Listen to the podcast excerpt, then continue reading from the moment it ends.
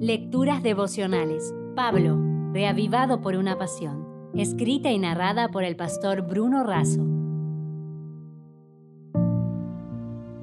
Hoy es 13 de diciembre.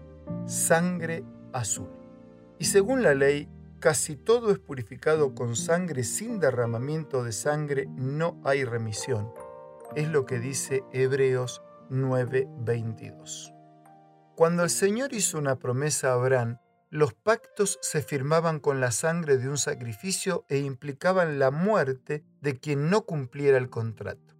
Cristo no derramó su sangre como la parte incumplidora, sino en lugar del sacrificio que lo ratificaba. Nuestra vida es transitoria, pero la vida nueva que Dios ofrece es perdurable. Fue necesaria la muerte de Cristo a fin de que los términos del nuevo pacto entraran en vigor. Esta copa es el nuevo pacto en mi sangre que por vosotros se derrama, dijo Jesús en Lucas 22:20. En 1994, Robert Rodat indagó en la historia de los cuatro hermanos Nilan que fueron combatientes en la Segunda Guerra Mundial. Dos de ellos murieron en combate, pero uno de ellos regresó a los Estados Unidos pensando que el resto de sus hermanos había muerto pero descubrió que uno de ellos estaba vivo en un campo de prisioneros de guerra japonés en Birmania. De ese trabajo surgió la idea para el guion de ficción del film Rescatando al Soldado Ryan, 1998, durante la invasión de Normandía.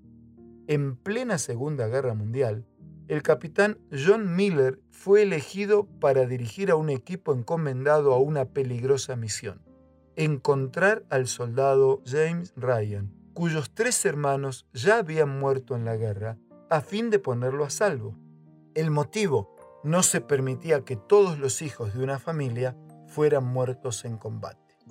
La batalla por el rescate fue recia y el capitán Miller estaba a punto de morir.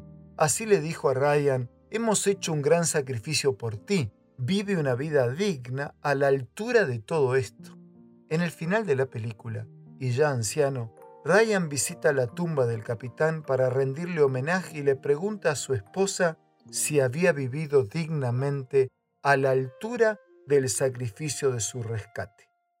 Elena de Huay escribió que el Señor Jesucristo pagó por nosotros el precio del rescate con su propia sangre. Sois su propiedad, y que muy pronto el Señor, en la eternidad, exclamará, Contemplad el rescate de mi sangre, por estos sufrí, por estos morí, para que pudiesen permanecer en mi presencia a través de las edades eternas.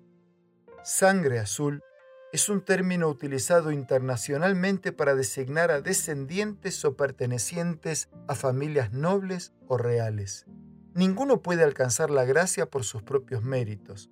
Todos somos indignos, pero como Ryan, somos llamados a vivir vidas dignas, a la altura del precio pagado por nuestro rescate. Amigos, fuimos rescatados por la sangre azul derramada del capitán y rey para vivir como rescatadores. Con un abrazo te dejo una pregunta.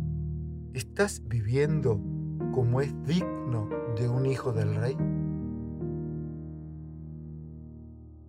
Si desea obtener más materiales como este, ingrese a editorialaces.com.